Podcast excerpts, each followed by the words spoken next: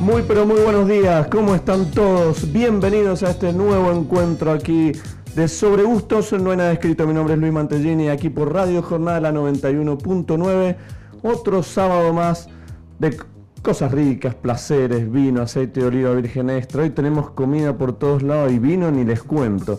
Desde ya vamos a arrancar un programa con muchísima información hasta las 14 horas, como todos los sábados en esta cuarta temporada de Sobre Gusto No hay nada escrito. Muy buenos días, Héctor, del otro lado de la operación, ¿cómo estás? Espero que muy bien. Y ya mismo paso a presentar a mi querida amiga y colega María Elena Puerta.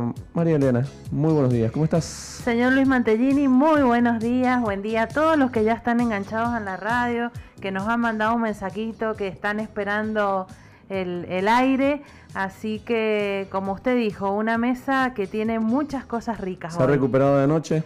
Sí, claro, ¿Sí? estoy en Ah. perfecto estado. Ah, yo también, me cuesta un poquito. Debo, debo decir que ya uno se pone grande y las eh, trasnochadas de acostarse una y media, dos de la mañana, a uno le cuesta el otro día arrancar. Eh, una cena muy linda tuvimos anoche, Hermosa. llena, llena de sabores, aromas, también mucho vino, muy buena compañía. Pudimos disfrutar, pero después cuesta un poquito arrancar la mañana. Pero aquí estamos. Aquí estamos, aquí estamos para hacer un programa, como le decíamos, lleno de información, con invitados. Tenemos muchísimos temas, información, tips, sugerencias, recetas, maridaje.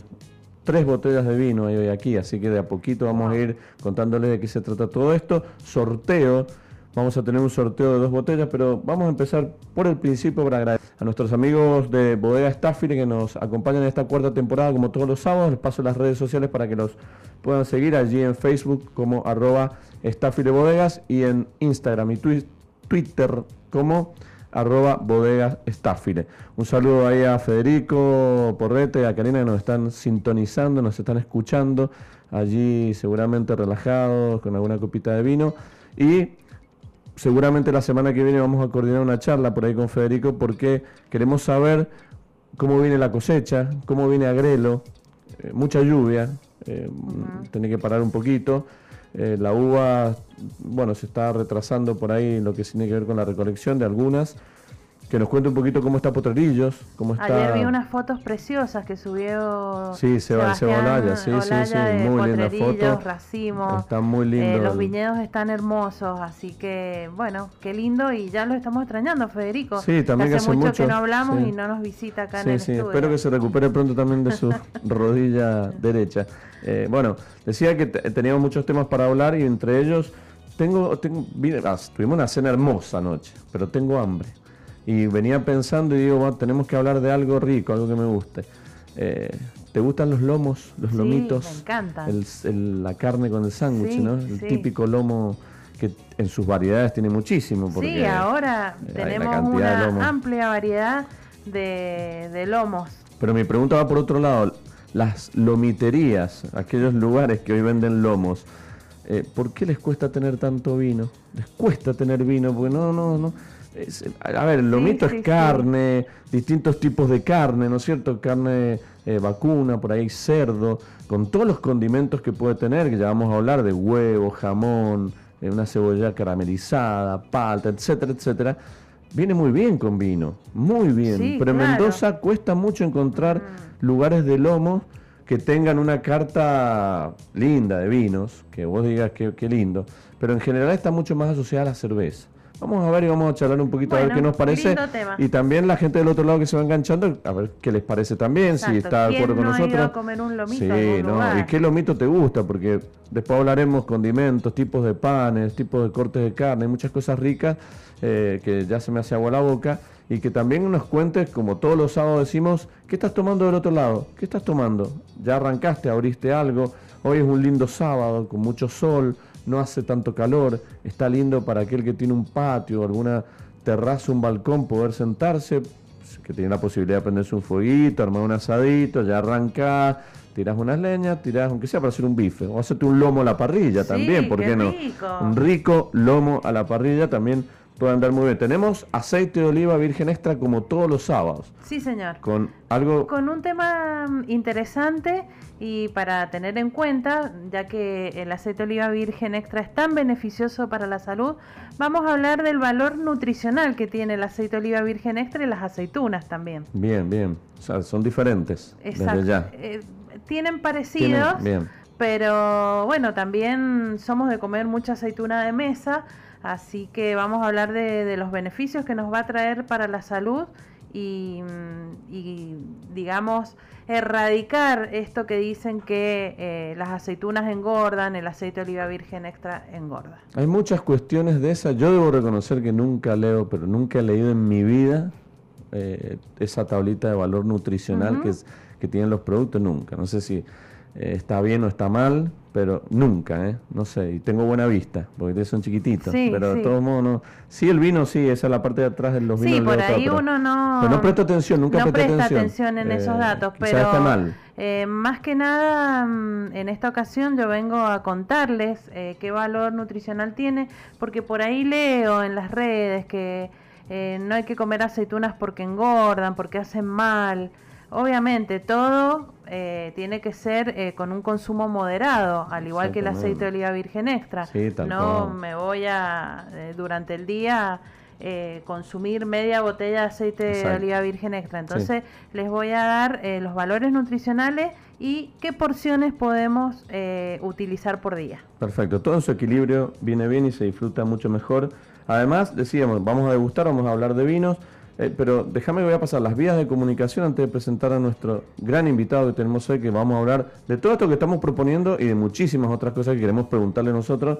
Eh, decía, las vías de comunicación para comunicarte aquí a la radio al 2616-831434, mandas un WhatsApp, un audio, lo que quieras, nos contás algo referido a los temas que estamos charlando, da nuestra opinión de los lomos, del vino, de si estás pensando en algún eh, maridaje, alguna cena importante para esta noche o quizás algo sencillo pero con alguna copita de vino y participarás de este sorteo que vamos a hacer de dos botellas de vino. Vamos a sortear dos botellas de vino, un blanco y un rosado. Qué rico. Vamos a, vamos a hoy a, a, tener Nuestro invitado quiere participar sí, sorteo. Vamos a, sortear una botella de blanco y una rosada, obviamente que pueden ser permutables, si alguien por ahí quiere tinto después, el ganador o ganadora que eh, tenga la suerte, se, podremos charlarlo después, a ver si quiere hacer algún cambio, siempre hay flexibilidad, pero nosotros queremos tentar y fomentar también el consumo de un vino blanco y un rosado, decía, de la línea GEA, vástago de GEA de Bodega Staffel. Ahí lo tenemos y vamos a sortear ese par de botellitas para que tengas en la heladera y para la verdad que, en esta época no permutaría. No, no, no, aquí hay que... Vamos con el blanco y el rosado. Sí, tal cual, tal cual. Vamos a hablar también con, nuestro invitado, ya mismo vamos a presentarlo porque es primero un gusto, como decimos siempre, nuestro espacio consumidor, este espacio que creamos el año pasado, con el objetivo de poder tener aquí en el programa cualquier persona con más, con menos, con poco conocimiento de vinos que nos pueda aportar a todo lo que intentamos hacer cada sábado, esto de transmitir, de sugerir y que además nos aporte sus experiencias. Por lo tanto dijimos, bueno, eh, lo teníamos en carpeta hace un tiempo, tenemos una carpeta muy grande eh, de gente que, nada, no, mentira, eh, poca gente que nosotros queremos también que venga y, mucha gente que realmente quiere venir y tenemos que por ahí organizar porque es súper interesante, cada vez que viene un consumidor, nos llevamos nosotros cosas muy interesantes y enriquecedoras. Por lo tanto, aquí con nosotros está Matías Berrondo. Matt, muy buenos días, muy buenos mediodías y muchísimas gracias por hacerse presente aquí. Aplausos incluidos, un placer estar acá con ustedes.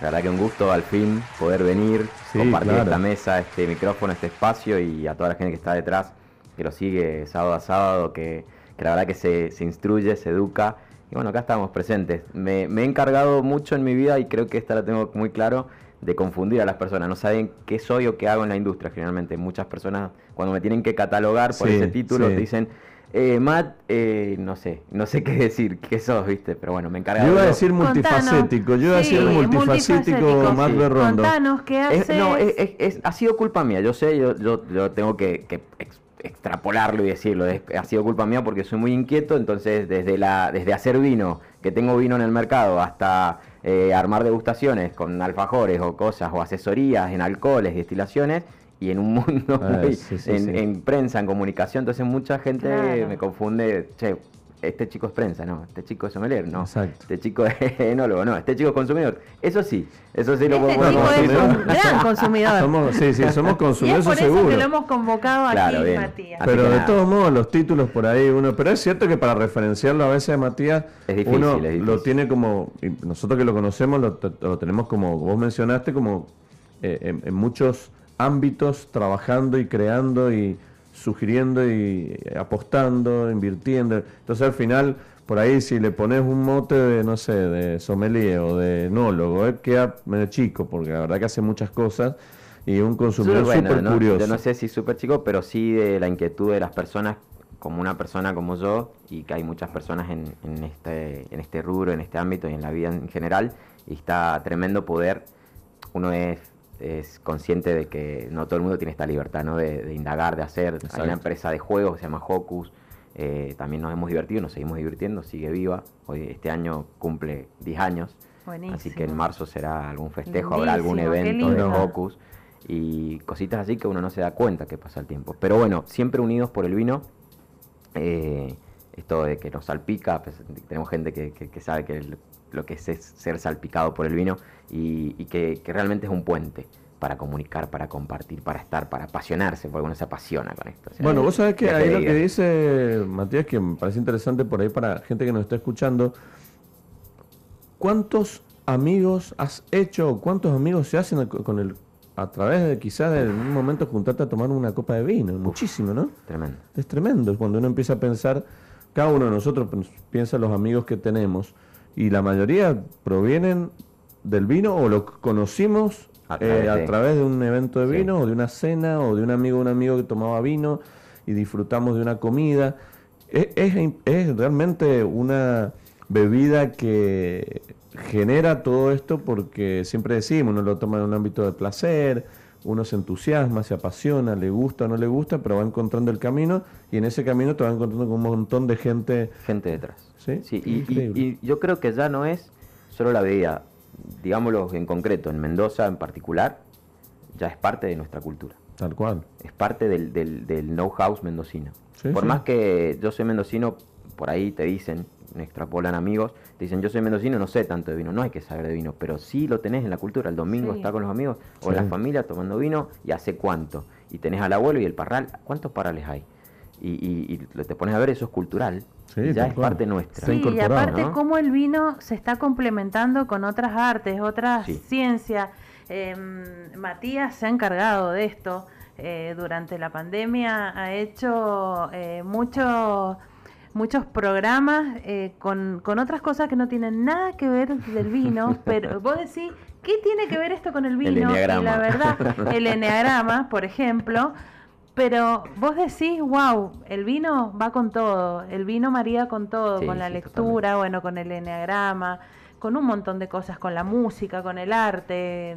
Hay personalidad ahí, bueno, y como decía Luis, o sea, temas, temas que vamos a hablar hoy que son fantásticos, un lomito. ¿Por qué no con el vino? ¿Por qué no, por qué no hemos podido dar esa vuelta de tuerca en Mendoza a nivel negocio? Porque creo que también es educativo para, el, para el dueño de esa lomitería, ¿no? Exacto. Porque de alguna manera u otra viene, todo viene por la comunicación. Y gran frase, gran lo que no se comunica no existe. Entonces también está en parte de comunicación, educación ahí por un lado. Pero bueno, uno de esos temas como mucho más que planteaste vos, que vamos a hablar, me imagino. Sí, lo que pasa es que nosotros, obviamente, acá hemos hablado de las comidas de pastel de papa, hemos hablado de tomaticán, de empanada, hemos comido también. Pero yo me parece que todavía uno, el vino, hay mucha gente que asocia el Malbec o el tinto, en muchos casos, con el asado. Y por ahí un poco a ver, es una sugerencia muy tradicional y es una sugerencia muy rica. Y obviamente que en una parrilla, una parrilla, una parrillada, un restaurante que eh, prepara, ofrece alternativas de parrilla, eh, tiene en su carta de vinos una gran proporción de tintos, es lógico, y en muchos casos Malbec. Pero también entender, como decía Matías, desde el punto de vista del negocio y desde el punto de vista también del servicio, porque cualquiera de nosotros va a comer un lomo, como poder ir a comer una pizza, una empanada, y porque, eso yo creo que todavía te diría que es hasta peor. O sea, hay más ausencia de vino en las pizzerías y en las eh, en los lugares mismo ahí que te venden empanadas mm, la cerveza es la bebida principal y después tenés lleno de todo lo que es gaseoso tengo igual tengo mis tengo mis fundamentos personales subjetivos que me parece que después cuando hablemos bien en profundidad de este tema, lo ponemos en la mesa. Sin, sí, sí, sí. Hoy, hoy, no, no después, eh, no, no, no un ratito, no se Sí, porque vos sabés que, que en realidad pasa eso. Nosotros eh, en casa sí uno prepara un lomo y vos estás pensando con qué vino, si vino blanco, con eh, o, depende de los condimentos que pueda tener un lomo. Pero en otro, en ciertos lugares que todavía en Mendoza, como destino tan importante que somos relacionados al vino y que muchas veces lo relaciona más la gente de afuera o lo eh, potencia más la gente que viene de afuera, eh, se cree que va a encontrar en todos los restaurantes o en todos los lugares que se sienta a comer cuatro, cinco, seis opciones de vino. Y en muchos casos no es así. Entonces creo que todavía nos falta mejorar ahí. Sí, y también nos ha pasado por ahí que hemos trabajado haciendo acciones de vinos en algunos restaurantes en donde tenemos este tipo de comidas y te acercás a ofrecer una copa de cortesía y te dicen, no, no, no, no, nosotros esta comida eh, con, con, cerveza o están tomando gaseosa. Ni siquiera por ahí te aceptan una copa de cortesía. ¿no? A mí me ha pasado muchísimo eh, trabajando en restaurante. Y, y, vos decís, eh, ¿cómo? yo lo convenzo y le digo, pero hay que hacer la prueba. Sí, y, son lugares de estos que estamos hablando. Y cuando uno hace la experiencia, eh, te cambia totalmente. obvio. Y, y, te dicen, bueno, traemos una botella de vino. Pero es más miedo, el inicial no es más miedo que otra cosa, es mucho más, eh, no me quiero, no, no quiero sentirme eh, un nada, que no sé, que, me quedo acá mal parado, me presiona, pues después tengo que comprar, ¿ves? por ahí claro, decir, después esto me siento que tengo la obligación de comprar la botella y no entiendo que es una promoción. Claro. Si por algún lado viene el gancho, dice. Exacto, sí, sí. Pero bueno, yo creo, yo lo llamo eh, cola lateral o efecto lateral masivo de, esa piedra que vos tirás en la laguna. Nosotros estamos mucho y bastante de, nuestras vidas y mucho de nuestro tiempo consumiendo vino. Por ende vamos viendo la tendencia y dónde van disparando los tiros eh, enológicos y de, de, modas y también de, crecimientos y evoluciones a nivel industria. Eh, el consumidor no. Por ende viene aproximadamente unos tres años y medio, cuatro, aletargado a lo que nosotros por ahí quizás estamos viendo. Entonces ellos quizás, el vino todavía es una pauta fundamental. Hoy cualquier mendocino que vaya a una parrillada o a un lugar de carne, espera la botella de vino. Espera la carta de vino y espera el vino de con madera, con estructura. Bien, ahora nosotros toda esta tendencia, estos 3, 4 años que ha sido furor, pet nuts, vinos con maceración carbónica, en naranjos, vinos sin agregados de sulfitos naturales. también, rosado, mucho más al estilo mucho Provence, más... fresco, más acidez, lo estamos viendo nosotros. De aquí a tres años van a impactar en el mercado, según... entonces, también nosotros no podemos ser agresivos a la hora de, atacar. Esta es mi visión, ¿no? A la hora de atacar todo esto porque viene a otro, a otro nivel. la costa, la costa, eh, yo acabo de viajar a la costa y mi mente fue, costa, voy a comer bichos, voy a comer comida de costa con todo, hay más de 15 proyectos en la costa hoy, en Argentina. Voy a comer y voy a tomar con vino de allá. No hay. No está. O sea, y es más, eh, eh, la carta era limitada a Goyenechea, a, a Bianchi, eh, a Zucardi y, a, dos más. Siempre.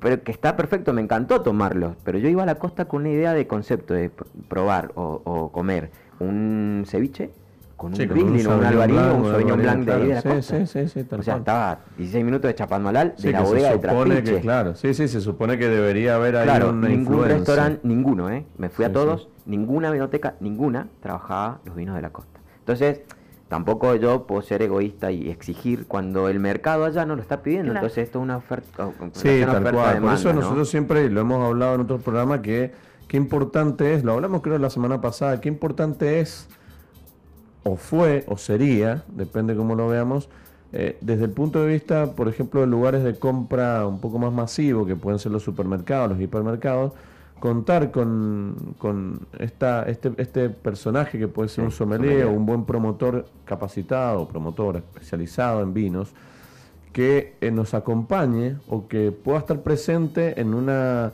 larga y compleja góndola de vinos, para poder estar al menos al tanto, no vender, quizás no no, no, no, no, comunicar, sí, no sugerir, sino, sino estar ahí porque la gente, sabiendo que hay alguien que te puede dar una mano, la gente pregunta, la gente necesita orientarse, ayuda. Discúlpame, eso, esto qué es, una variedad, una marca, esto, no, mire, esto trata esto de bodega, ah, también entusiasmamos. Ahora, si la góndola de vinos en estos lugares, que son grandes hoy, porque ahí hay, son gigantes, carece de alguien que te puede orientar. Vos entras ahí te asustás. Hay mucha gente que vos la ve que entra rapidito, y, sale rápido como que... Va lo seguro. Exacto. Va lo seguro. Entonces, hoy es lo seguro, económico y seguro. Exacto. Y hoy económicamente tenés muchas opciones no conocidas que también pueden ser una gran oportunidad para el consumidor, pero si no se lo orienta un poquito, yo creo que ahí está. por ahí tenés algunas promociones y vino de precio-calidad excelente. pero la gente, claro, y la gente no, sabe. No llega quizás a eso. Volvemos al miedo de que hablábamos recién y volvemos a esto. Eh, Argentina contrata un personal más, ya es problema para mí, empresa, supermercado,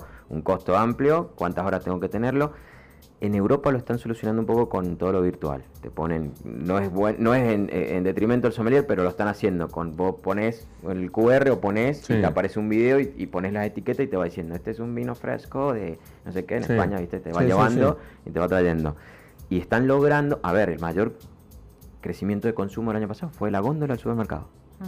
La gente se animó mucho más y es más, en el martes, miércoles, que no tenía que ir a trabajar por una situación extra curricular que nos tocó a todos, eligió el vino, no la cerveza. Y no es una carrera competitiva, pero eligió el vino porque el vino te brinda ese, ese toquecito de diferencial, de cultura, historia, lo que sea, pero sigue siendo una bebida. Pero te lo brinda cuando estás en tu casa tranquilo, la copa. Sí, es lo que necesita el vino, tiempo. Claro, y eso es lo que tenemos en la mente. Ahora, si nos vamos a los, la lomitería, estás hablando de sentarte, eh, generalmente no hay copas vas a un lugar donde te venden y no hay copas. Entonces, ¿cómo se...? Bueno, tengo una, tengo una que me pasó hace dos semanas. Hay que buscar un, hay que buscar un, Hoy, por ejemplo, lugares, no sé si puedo nombrar lugares, no hay problema de... no hay problema. Ok.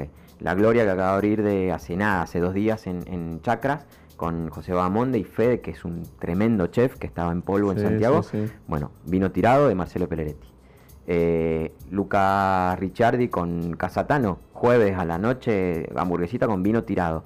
Y por ahí va. Sí, el vino tirado también apareció hace, un, par de meses también. Bueno, por ejemplo, la lata también. La Verito de la Melesca también tiene vino tirado. Vino tirado. Y la, lata y el vino tirado, ahí van, ahí van los lomitos. Ahí hay un camino. Ahí van las hay pizzas. Ahí hay un camino porque los pueden enfriar de la ladera. Y de última, la latita te la pones, la servís en el vasito o en un vaso tipo si mil copas sin el tallo, tampoco parece un, costo extra para el negocio. pero... pero ya, ya vas por otro camino. Sí, sí, tal cual. Y yo, creo, que... por ahí van los tiros.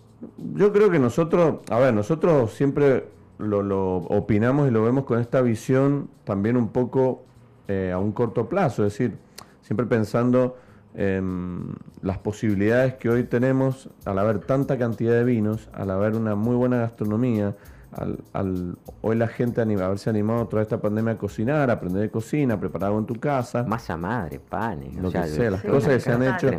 Y, y, que vos decís, quiero ir al supermercado a comprar un vino y, te encontrás con que te mareas, te, te desorientás por todo lo que hay, en precio que vos podés pagar quizás ves bastante también, entonces siempre como decíamos va a lo mismo y por ahí te estás perdiendo de pequeños detalles y diferenciales en el vino que está bueno en el sentido entre comillas arriesgarse a probar algo diferente que mal que mal te lo vas a tomar igual porque no es que te vas a abrir un vino de, del mismo precio que tomas siempre y, aunque no te guste te lo vas a tomar igual porque puede ser muy mínimo el detalle ese el que no te guste no es que mira no lo dejé entero no, el domingo el domingo viene y el domingo viene en la juntada familiar o, viene alguna juntadita y lo llevas de última, no pasa nada. yo creo que pasa por ahí y creo que hay que unir todo esto hay que unir eh, todos estos caminos que confluyan en una buena llegada al consumidor eh, con un mensaje claro, con un mensaje por ahí desinteresado, donde se le muestren las diferentes opciones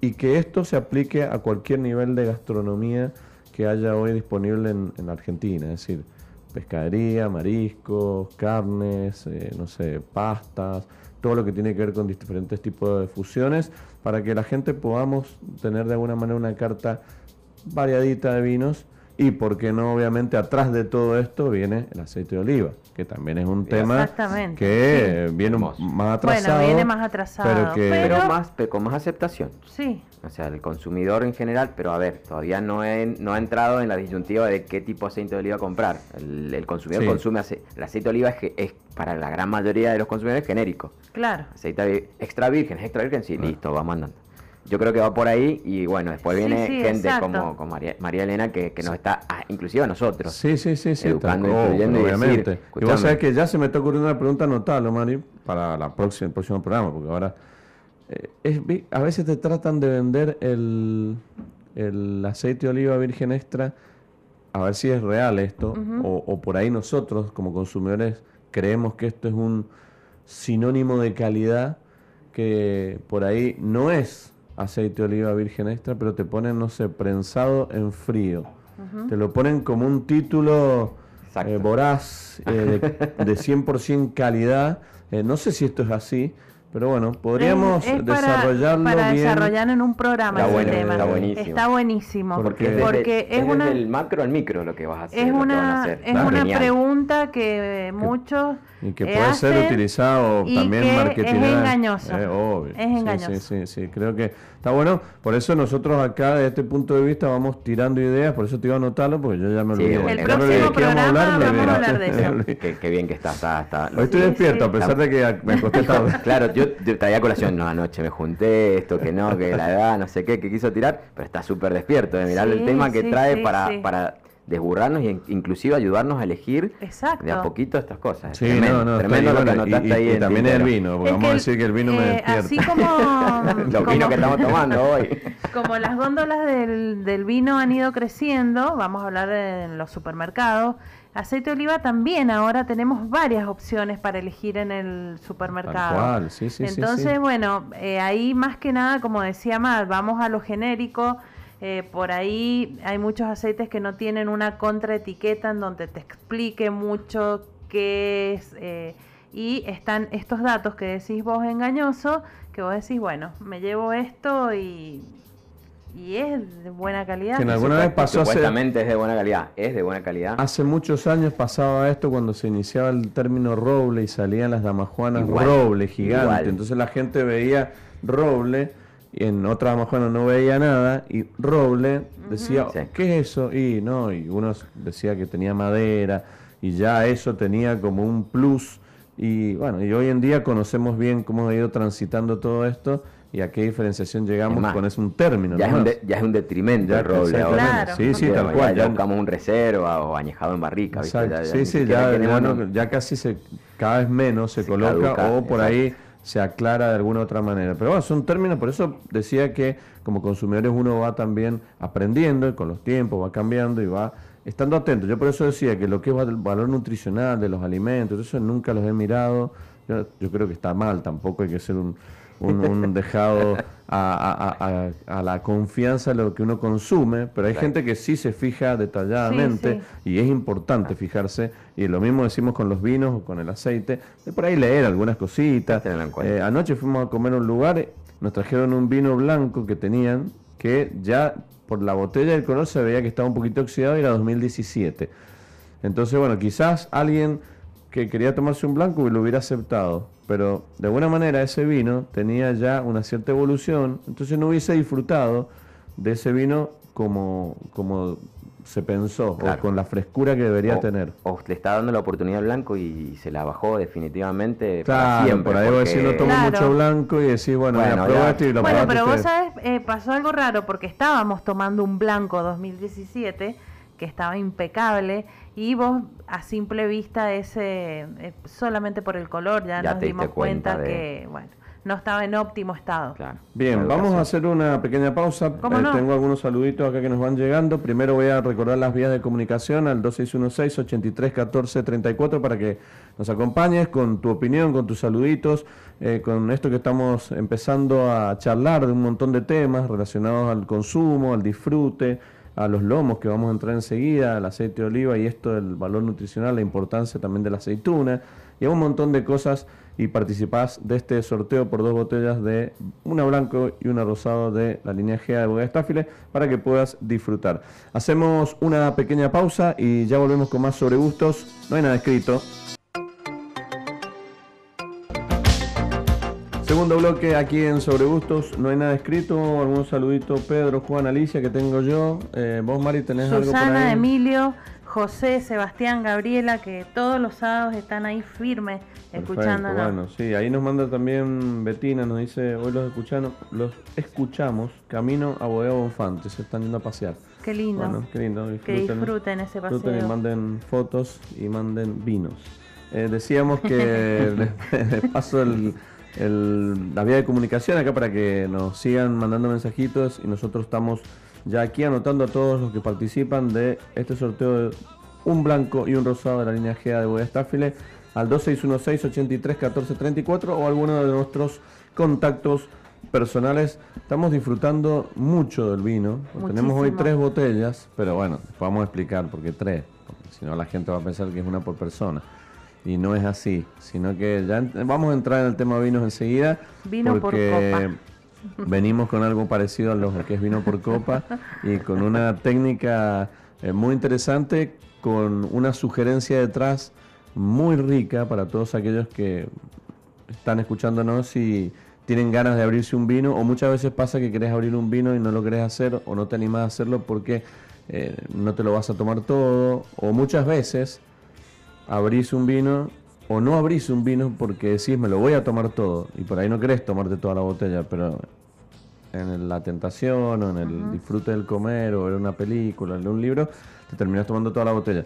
Y por ahí hay gente que dice, no, yo con media botellita estoy bien. Vamos enseguida a entrar en ese tema porque Matías nos trae un, muy buen consejo, eh, súper puesto en práctica y súper eh, evaluado en su resultado, porque de hecho estamos aquí valorando y evaluando, analizando. Lo que él nos ha traído, a la, mesa, Que es súper interesante, la verdad. Así que mientras disfrutamos, Mari, contanos un poquito y metámonos de lleno en el tema de la OVE. Para que nos vamos cuentes a un poquito esto. a nuestros oyentes que, mm, que, hoy día hice unos pequeños pinchos de, de queso con albahaca y tomate cherry y mm, aceite regados con aceite de oliva virgen extra arauco eh, mm. para, para, acompañar estos riquísimos vinos. Algo muy fácil de hacer. Por ahí si no tiene que ser un queso en especial, como siempre digo, el que tengamos. Si no tenemos albahaca, podemos usar rúcula. Eh, alguna decías buena está la albahaca, decíamos recién, muy fresca. Muy fresca. Eh, si no tenemos el tomatito cherry, podemos cortar en cubito algún tomate perita, que están riquísimos los tomates peritas en esta época también. Así que, y el aceite de oliva virgen extra que tengamos en nuestra alacena, en nuestra cocina. Sí, como siempre. Y el, tema que traía hoy a la mesa justamente es eh, el valor nutricional del aceite de oliva virgen extra y de las aceitunas porque es un tema que, es muy discutido y que, ha tenido muchas campañas en contra del aceite de oliva virgen extra por parte de empresas que, elaboran o fabrican aceites de semillas, de que es perjudicial para la salud. Y nada, nada más falso que eso. Recordemos que, la aceituna es la fábrica del aceite de oliva. La aceituna tiene em, tres partes, el hueso, o carozo, que es el que recubre la semilla, la pulpa, que es el 70-80% donde contiene el aceite, y la piel. Esa pulpa que está llena de aceite va directo a la botella y, es así, no tiene, eh, por supuesto, el proceso de elaboración, que puede ser de prensa, centrífuga o sinolea, que ya hemos hablado en otros programas, pero va el aceite derecho a la botella, no tiene ningún agregado químico, conservantes, nada, es 100% eh, el, el, aceite sacado, extraído de la aceituna. Bien. Un tema interesante que, que no lo hemos dicho cuando hemos hablado de la aceituna, la aceituna es una drupa. ¿Qué significa eso? Que es un fruto carnoso de forma redondeada que tiene en el interior una única semilla eh, recubierta por el hueso o carozo, como las cerezas y los duraznos. Son las únicas tres frutas que, son drupas. Y Damasco el, no. eh, el damasco tiene más de una semilla Ah, dentro mirá. de... Nunca me he fijado. Más de una semilla dentro del hueso o carozo. Qué buena onda. Y No eh, la aceituna tiene el plus de que tiene la oleoeuropeína, que es el amargo. Nosotros ya hemos dicho, si vamos a un olivo, arrancamos una aceituna y la mordemos, es totalmente amargo, Sí. pero el amargor es el, uno de los atributos, Atributos. positivos del aceite de oliva Bien. virgen extra. Así que eh, para recordar esto, cada 100 gramos de aceituna tenemos 115 calorías. En 100 gramos de aceitunas entran más o menos 12, 14 aceitunas, depende del tamaño. Exacto. Y una cucharada sopera de aceite de oliva virgen extra tiene 104 calorías, que son más o menos 13 gramos. Bien. Eh, el aceite de oliva es una grasa saludable, así que eh, es la más saludable de todas. Se, se recomienda, y yo recomiendo, no consumir más de 40 gramos diarios de aceite de oliva virgen extra, que son más o menos 3 cucharadas soperas. Eh, para que Eso es el- como máximo por día, vos. por día para que el organismo pueda asimilar todos los beneficios y propiedades que tiene el aceite, porque si lo consumimos en exceso no Como vamos a aprovechar todas estas propiedades que yo les voy a contar ahora que tiene. O sea, perdón, pero si lo utilizás para cocinar al mediodía, a la noche, le pones, no sé, una ensalada, ahí seguramente te va a... Ahí tenés las tres en- Nosotros en cucharadas. casa nos pasamos seguro. Yo que estoy ahora lamiendo el plato con el aceite de oliva, me estaría pasando las tres cucharadas, básicamente. Y No, sí, porque ya, ese- ya, hiciste- ya- ese- ya- ya te gastaste una, te Ese quedan dos. plato, chicos, miren, ese plato no tiene una cucharada sopera No de aceite tiene. de Ah, oliva. mira. Entonces, nada, es bastante. Así que coman tranquilos, que Vamos. tienen eh, extra para durante el día sí. seguir No, no, si no consumiendo. le echo un poquito menos ensalada. A darle extra. átomos, ¿viste? Bueno, tanto el aceite de oliva virgen extra como las aceitunas tienen vitamina A, tienen la B6, la B12, eh, vitamina C, D y E, que son súper importantes para nuestro organismo. Y les voy a contar qué nos aporta cada vitamina en un consumo estable de aceite de oliva virgen extra de estos 40 gramos todos los días. Por ejemplo, la vitamina A nos ayuda para la formación de los dientes y nos protege toda la parte ósea y las membranas mu- de mucosa también eh, protege todo esto y mantiene nuestra piel sana. Porque el aceite de oliva siempre hemos dicho de acá en, en la cosmética eh, es súper hidratante hidrata nuestra piel. Entonces nos mantiene la piel sana. La B6 nos ayuda a, mm, a la formación de los glóbulos rojos y nos mantiene estable la función cerebral. Y la B12 es muy importante para todo el metabolismo y el sistema nervioso central. Ustedes fíjense en, una cucharada todo, todo esto que yo les estoy nombrando y que en el consumo sostenido, todos los beneficios para la salud que podemos llegar a tener. Después, bueno, la vitamina C o ácido ascórbico, como la conocemos, es un antioxidante natural que nos hace re bien y nos ayuda a la cicatrización. Si, por ejemplo, si nos lastimamos y nosotros tenemos suficiente vitamina C, nos ayuda muchísimo a eso, como decíamos, a mantener la piel sana. Exacto. Y eh, bueno, los tejidos saludables. Después la vitamina D o vitamina del sol, que se dice que ahora en la pandemia ha sido una de las vitaminas más renombradas de- Más recomendadas y recomendadas Recomendadas, no. de decir eh, tenemos que estar aunque sea eh, por día 15 minutos al sol y consumir eh, alimentos que tengan vitamina D. Bueno, el aceite de oliva virgen extra tiene vitamina D y las aceitunas también. Y mm, la, la E, que es la más, eh, digamos, importante Sí. y en la que se hace hincapié y que también la tiene el vino, que es el- la E tocoferol, que es la que ayuda, eh, es antioxidante y ayuda también a que los glóbulos rojos y detiene las células de envejecimiento. Así que el vino, el vino también, Sí, el vino obvio, también obvio, tiene eh, antioxidante. Así que por ahí me dicen, hay alcohol. Mari, claro, por ahí me preguntan, siempre yo hago el chiste, me dicen, Mari, ¿no tenés una arruga? Y yo les digo, es el vino y el aceite de oliva, vitamina E a full. Ese es, no uso cremas. tengas arrugas. Eh, yo te quería hacer una pregunta, Mari, antes que no. antes de, no, porque no me olvidé para salir del tema. No, quería saber, vos tenés em, pensado, tenés estipulado tu consumo, no sé si diario, pero mensual de aceite de oliva, más o menos, ¿cuánto consumís en tu casa? ¿Somos sola? Eh, Normalmente... sí, por ahí viene mi hija, por ahí, o, uno cocina para amigos. o por ahí caen amigos a comer em, mucho.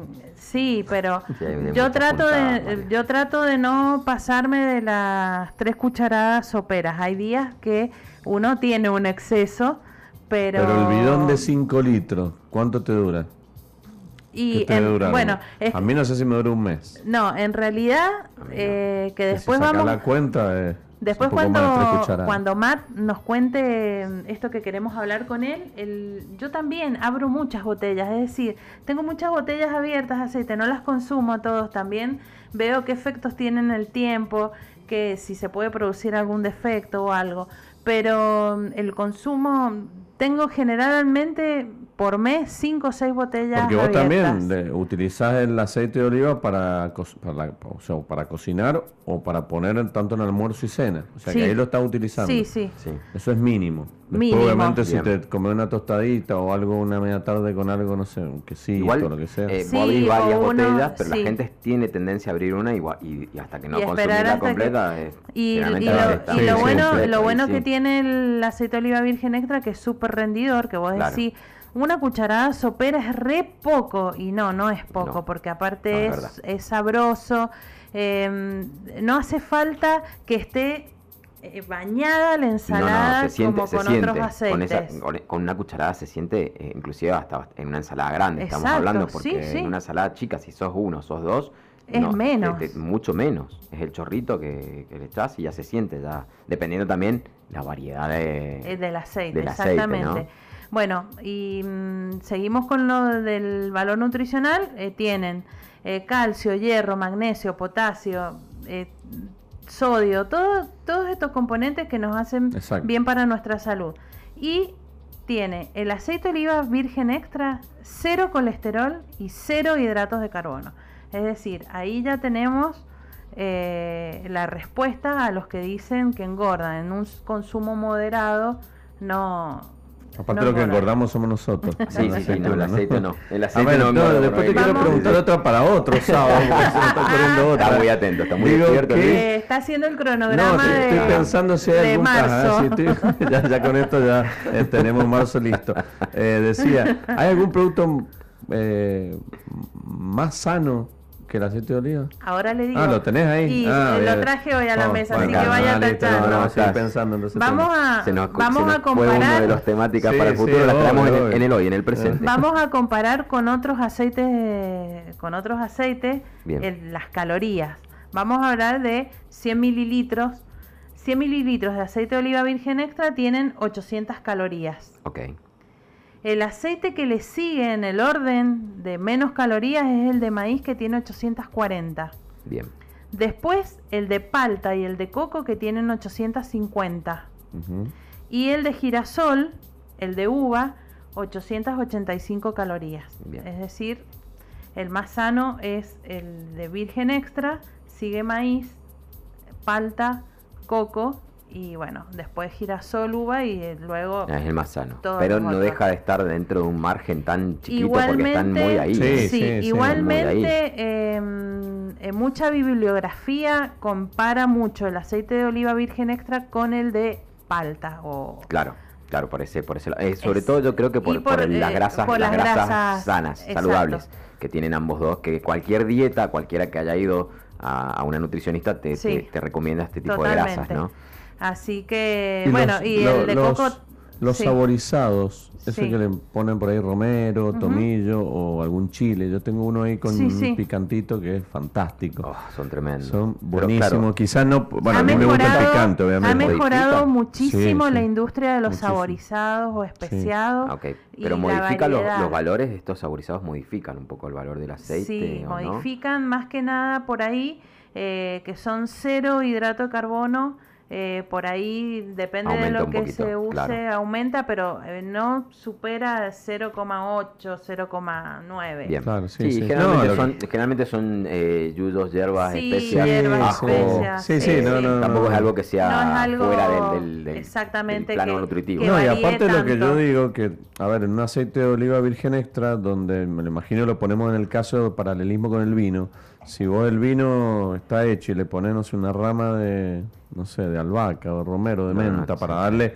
obviamente estás potenciando un sabor, una hierba en este caso, o un chile, en este caso picante, pero si es en mucha cantidad, también al fin y al cabo el vino no se siente y el, aceite de oliva termina siendo un líquido donde pierde también su consistencia, pierde también su sabor y creo que también el equilibrio tiene que estar bien planteado, no ponerle un árbol de romero o una planta de romero y adentro de la claro, que a veces pasa, tiene que a veces encontrar eso, que, oliva o romero con oliva. Exactamente. No, la verdad que, mm, que lo que vos decís es cierto y por eso digo que, mm, que ha cambiado mucho y la calidad, porque antes, ¿qué pasaba?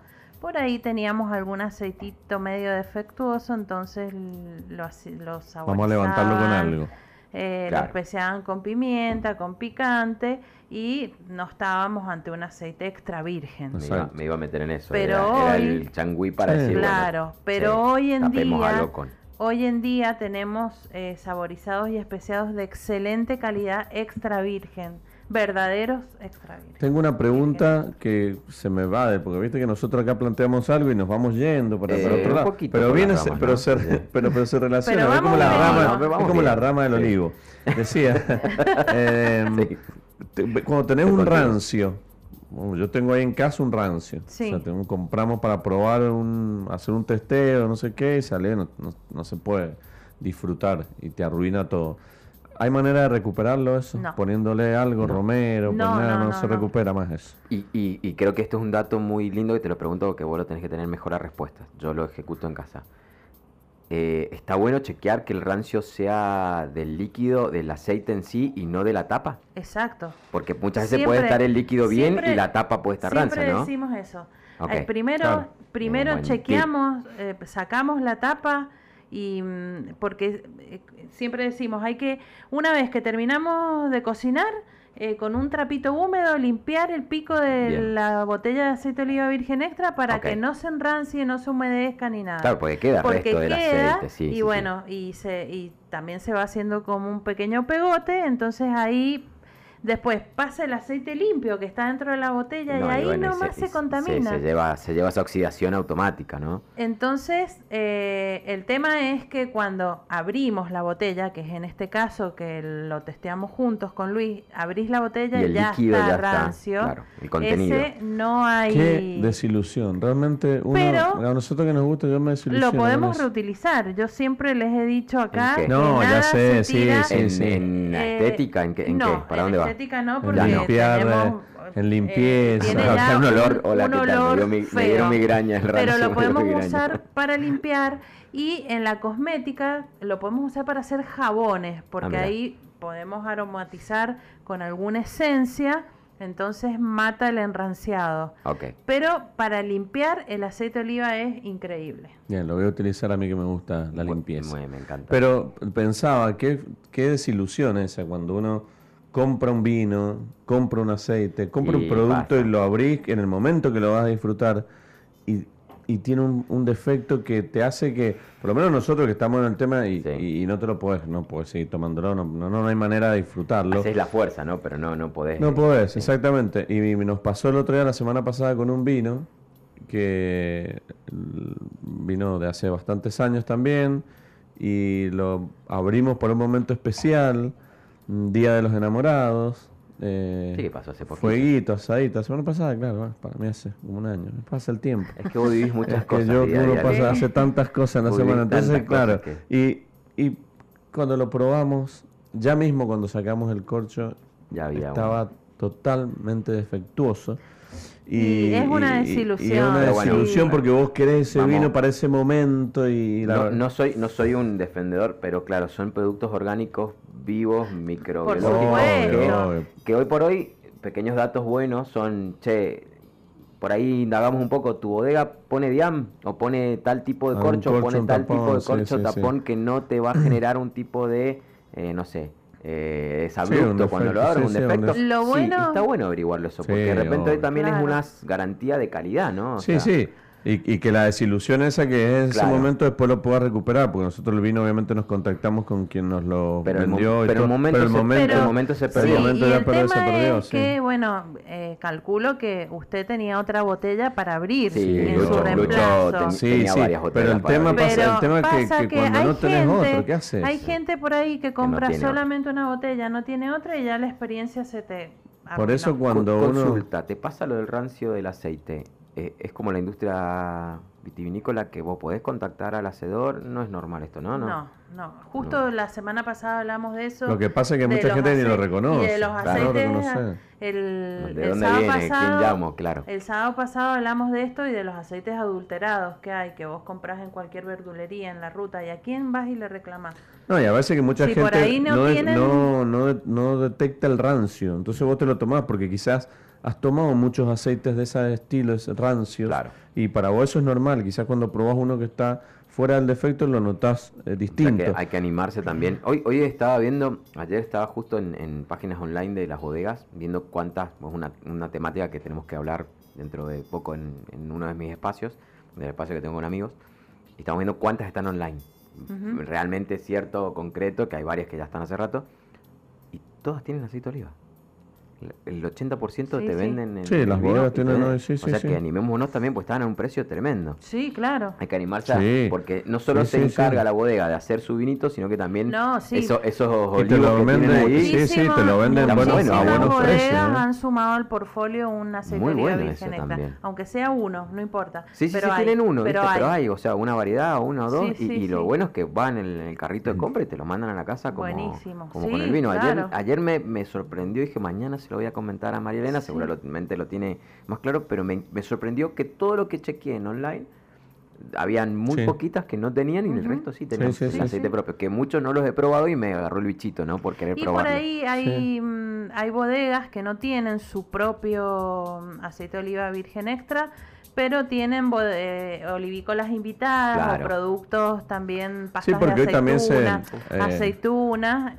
que eh, están ahí cuando vos vas a la bodega puedes acceder también. Y que son productos complementarios lo hemos siempre lo venimos hablando del primer programa hace cuatro años son se complementa el vino la gastronomía el aceite de oliva y, es más es más nuestra historia propia de inmigración el, Tano y el español, pero sobre todo el Tano. Y, muy fuerte en Cruz de Piedra, en Lunlunta, en la zona de Drummond. Cuando llegó dijo hilera de, de vid, hilera de, olivos. Y eso tenía un gran porqué, porque si no conocían el terroir, no conocían el clima, la climatología, si se lava, no se perdía la cosecha de vid, se aseguraban el dinero, la sustentabilidad con el olivo. Por eso había uno y uno. Que al final del camino le daba esa sombra, que había. no es que esté mal, pero le da otro tipo de, longevidad de madurez a la, a la, uva, pero viene de, un, de, una, de una inmigración y de una supervivencia y crecimiento propio nuestro en nuestra tierra. y, que hoy lo complementamos desde el placer. Claro. Porque hoy vas a comer y no puede faltarte, y menos en una bodega, obviamente hablando del vino, y, el aceite, de oliva. Y esos aceites, que la gran mayoría vienen de estos, estos olivares plantados con el viñedo, ¿no? Voy a mandar un mensajito antes de irnos a una pausa. Hola chicos, ¿cómo están? Soy Vicky, quiero participar. Ya está participando. Yo compartía cada sábado un vino con mi padre y aún después de tres años de su partida sigo destapando un vino en su honor. Hermoso programa, he aprendido mucho. Bueno, sí, bueno, vi que está participando y sí es cierto, bueno, el vino también eh, no rememora eh, frutas, hierbas, sino que también rememora un montón de recuerdos, eh, momentos, es tremendo. Y eso, eso bueno, a ver, muchas veces a tono nos, nos pasa. ¿Cuántas veces, no sé, recordás que tomaste un vino con tal persona y hoy no está presente, pero seguís manteniendo ese recuerdo vivo a través del vino, de la Vos sabés que voy a contar una cosa. Cuando mi hija era chiquita, a mi papá le encantaba tomar vino y a mi abuelo. Y cuando mi hija era chiquita, que por ahí se quedaba con mi papá, llegaban las ofertas del supermercado y le decía, mira abuelo, vino, le, las ofertas. Y, bueno, y así esas, experiencias, esas memorias que uno tiene. Sí, sí, bueno, hay mucha conexión. Estamos hablando de, un producto que nos, nos exige en buena, en buena forma y buena, volver a entrenar eh, la parte sensorial, que, que, está súper tremendamente conectado con la mucosa amarilla que está ahí con los recuerdos. Entonces, la memoria olfativa. Si pasa un, un, un Dona Karan y tu exnovia tenía un Dona Karan o un Dolce Gabbana, te acordás de la persona, no, del, no, del perfume. No, no, tal cual. Sí, sí, porque aparte la marca ni te acordás. o la marca ni nada. por ahí de algún perfume de la abuela, esto. algún placar, alguna mesa de luz con... Fíjate en este, en este, en este mensaje. En este, no, tremendo, pero en este mensaje es el recuerdo vívido físico, personal, del alma, del sentimiento y del momento. Bueno, eso, eso y muchas cosas más hace el vino, así que un saludo, a Vicky. Y vamos a hacer una pequeña pausa, seguir mandándonos mensajitos y saludándonos para participar o, también para contarnos un poquito. Ya nos vamos a meter con el tema de los lomos y ya nos vamos a meter con el tema de los vinos que estamos probando. Mandándonos un mensajito aquí al 2616 83 14 34 aquí por Radio Jornada. Y en un ratito, en un minutito, hacemos una pausa y volvemos con más sobre gustos. No hay nada escrito. Hola chicos, buen día. Eh, bueno, está muy bueno el programa, la verdad que se aprende un montón. Eh, me encanta el aceite de oliva, me encanta el vino y quiero participar por el sorteo de hoy. Así que bueno, mi nombre es Federico, mis últimas tres son 408. Muchas gracias Federico por escucharnos y obviamente que estás participando y nos alegra mucho que, estés disfrutando del otro lado, esperando que estés con alguna copita. Sí, que agarre el teléfono y diga voy a llamar y decirle que la estoy pasando bien. Sí, ahora que nos cuente qué está tomando, qué tiene pensado tomar hoy. Porque... Ahora, le te subo la apuesta, que nos diga ¿Cuál es el mejor lomito de Mendoza? ¿Por qué no? Bueno, ah. también, eso sí, eso, exactamente. Eso que justo nos, me diste pie para que entremos en el tema. Parece que estuvo ensayado, pero no, salió bien. A mí una de las comidas que más me gusta, ah, las comidas preferidas que muchas veces la tengo ahí es el lomito. El lomito, el lomito hecho en casa o el lomito que hoy tenés muchas y muy ricas opciones saliendo a comer que te ofrecen distintos tipos de lomos. A mí, a mí me gusta el lomo tradicional, el, tradicional, el, completo, sería el lomo completo, el lomo completo. Y después si le agregamos algo más también, como decía yo, que, por ahí una cebollita caramelizada, una palta, a mí eso me gusta. Pero a mí el, único problema que tengo yo es que me cuesta comerlos porque soy un desastre. Y sí, mientras más cosas tiene, a ver, para, para. me cuesta gran, mucho. Gran, gran pregunta. Porque acá, viene, acá empiezan a venir, ¿es pan francés? Ah, no, no, no, no, pregunta. Sí, sí, sí. A mí me gusta árabe, el francés me destruye el paladar, me raspa, ¿no? raspa, después al otro día estoy todo lastimado. No significa que no te guste. No, no, no, no. no hay algunos no, lomitos de pan casero. Iba a ir porque hay más, hay más opciones. Con aceitito de... oliva, chicos. Sí. No, a mí en realidad cualquiera sea me gusta. Mientras tenga carne adentro, eh, puede ser hasta de cerdo la carne o lo que sea. Lomito. El eh, pero el, lomo que el tradicional de carne eh, con tomate, queso, huevo, jamón y algún por ahí yo ya condimentos no, pero sí el oliva y por ahí algún picantito que pueda llegar ahí, me gustaría o alguna receta o algún chimichurri, especial, exacto, Bueno, eso para mí ese plato, tanto a la parrilla o al horno o a la plancheta, como más te guste hacerlo, como más le gusta hacer, pero eso con una copa de vino. Eso para mí no se discute. Tengo maridaje. Para mí no se me discute. Ahora, la China. Ahora, ¿querés que te cuente lo que me pasó hace poco en un lugar? Que he ido varias veces ya, pero a poco creo que van escuchando o nos van escuchando a nosotros. Y usted sigue yendo de vez en cuando a ver si ha mejorado. Ha mejorado y por lo menos... Hay que seguir dando oportunidades al... Eh, se dice que a un lugar hay que ir cinco veces. Sí, bueno, llevo tres. Cinco veces. Y en cinco tenés la, verdadera, el verdadero panorama de, de todo. Bien. Del dueño, del, del coste, del precio, de la atención y de la calidad del producto. Y de las evoluciones que podemos hacer también como consumidores que te den bolilla. A nosotros que nos escuchan mucho, aparte no solo como consumidor. Pero como consumidor digo, no como bueno, como consumidor. Pero vos también te siguen en las redes, te escuchan en un programa de radio y la gente le gusta a mí me encanta cuando viene alguien y me dice, fui a tal lugar, excelente.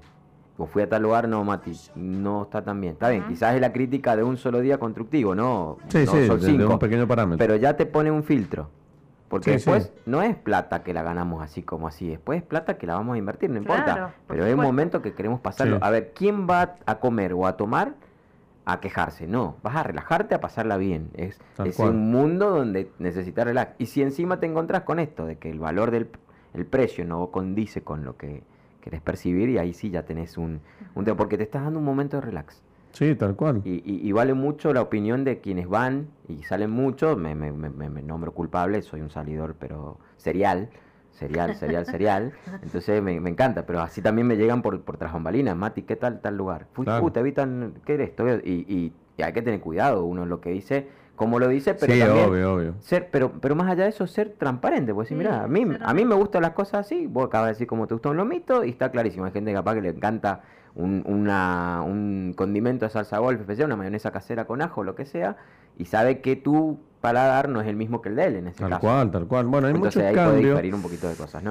Y, y vos sabés que por ahí me pasó aquella vez que fuimos que es un lugar que en cuanto reservé, llamé por teléfono, pregunté, mesa para cuatro, ta, ta, ta le pregunté si tenía carta de vinos para saber, porque yo siempre pregunto en la reserva para llevar o para hacer el famoso servicio de escorch. En cuanto preguntó, me, me, dijo, la persona me dijo, no, no tengo vinos por el momento, una lomitería que hace lomos al 100%, eh, no sé si es otra cosa, creo que no, y de todos los tamaños y, variedades.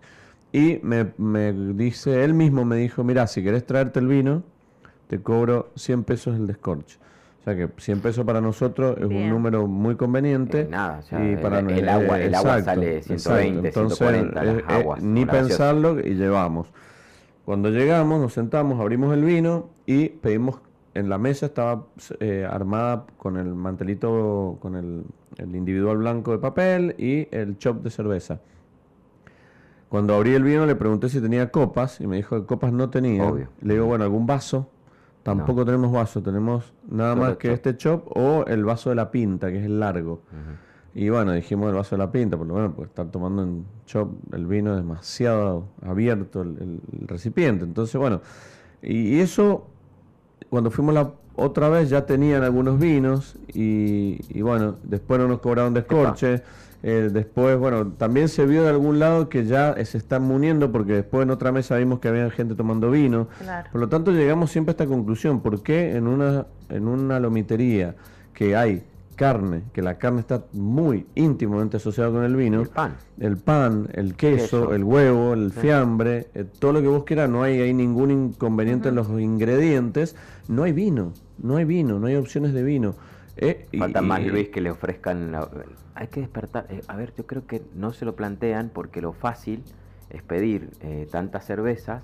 Meterte en el mundo del vino, inclusive como dueño para comprar, es complicado. Claro. Pues no, no, no le pedí. O sea, vos a cuántas cervecerías le tenés que ver en el panorama de lo que vas a comprar para mantenerte más o menos dentro de la media. No, Muy poquito. Sí. ¿Y a, cuántos distribuidores de vino tenés que contactar y a quién contactar? Bueno, pero eso, pero eso ¿por qué? Porque, porque hay una cierta un, un, cierto estado de vagancia en decir, bueno, mira, mejor no nos metamos en lío, traigamos cerveza. Claro. Y, y, cuando vas a ver vino, que te pasa una lista así de un libro de 100 hojas para ver las bodegas y los varietales y los precios. Los... Bueno, Estamos en Mendoza. Bueno, empecemos por el principio. Ya que estamos en un programa de radio, sos dueño de un negocio de, gastronomía o estás abriendo algo así, ¿sabes qué? Hasta acá a lo fácil. Latas de gaseosa, de, perdón, latas de vino, que es un nuevo base que viene súper bien para esto. Eh, no hace falta que compres copas con la tulipa, con el vaso, este tipo forma de tulipa. te compras un vaso que sirva para todo. vaso que te sirve para el agua, para la cerveza, para un trago, para un gin tonic, para un mojito si vendes eso. Y apunta a eso básicamente al, al, o a cualquier, vos escribís hoy en Google maceración carbónica, te van a salir mínimo 15 etiquetas con maceración carbónica que van a dar con tu lomito, tu pizza y con un ingrediente fácil, rápido de sacar y con un vino que no va, que es más, la gente te va a pedir más. Si sos dueño y nos estás escuchando, estás escuchando el programa de los chicos, yo creo que si tenías una duda, eh. es un buen tip para atacar. no te metas en nada más de engorroso y ahí la gente te va a ir pidiendo oferta demanda, va a ir generando. Y después uno va agregando Pero, tenés que tener, tenés que tener, tenés que tener algo, algo, empezar con algo. Vos llegás y te dicen, tengo una latita, la tengo en frío. Uf, vamos Sí, pero obviamente me tomo tres, me tomo cuatro de esas. Eh, obviamente en nuestro consumo te tomás tres, cuatro de Sí, te veo, te veo que tu copa se va el sábado, El sábado pasado que hablamos del vermú, el sábado pasado... Es verdad, es verdad. el sábado pasado que hablamos del vermú, fuimos a una vermutería y había opciones de vino también. Poquitas, pero había. Pero viene del mundo del vino, el vermut. El mundo... A ver, la historia del sándwich es fantástica. Montagut, en, 1734, cuando él crea el sándwich, es el conde de sándwich, es suizo, inglés, conde metido en Francia, en todo el ducato eh, holandés y de Dinamarca, los Países Bajos.